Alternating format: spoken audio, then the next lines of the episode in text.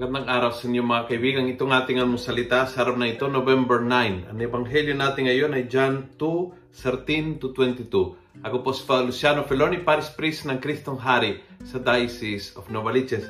Sabi ni Jesus sa ebanghelyo ngayon, Destroy this temple and in three days I will raise it up. The Jews then replied, The building of this temple has already taken 46 years and will you raise it up in three days? Actually, Jesus was referring to the temple of his body. Only when he had risen from the dead did his disciples remember these words. Then they believed both the scripture and the words Jesus had spoken. After mahabang panahon, no? dumaan ng, ng maraming pampangyari and then dumaan sa krus and then dumaan sa muling pagkabuhay sakalang naalala at nauunawaan ang sinabi ng Panginoon. And I think that's the point of uh, this gospel. May mga bagay na hindi mo magets agad-agad. Kailangan kailangan may nadaanan pa sa buhay para mauunawaan kung ano ba talagang plano ng Diyos. May times na dumating ang mga sitwasyon sa buhay na right away hindi mo na gets kung bakit pinayagan ng Diyos, kung bakit binigay ng Diyos, kung bakit pinahintulutan ng Diyos na nangyari sa buhay mo. Why this? Why now? Bakit Lord?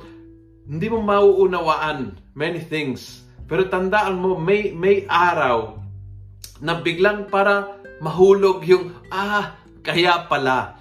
May, may kailangan dadaanan mo sa buhay that will help you understand kung ano ba talaga ang plano ng Diyos. In other words, ang plano ng Diyos ay hindi bibigay agad-agad ng explanation o yung paliwanag para maintindihan mo agad-agad kung anong ginagawa.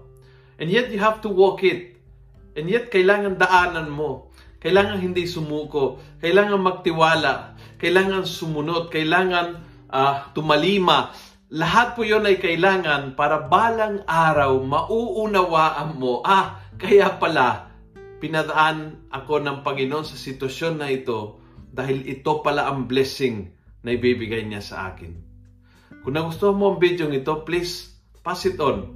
Share with your friends, tag people, start a watch party. Punuin natin ng good news ang social media. At gawin natin viral araw-araw ang salita ng Diyos. God bless.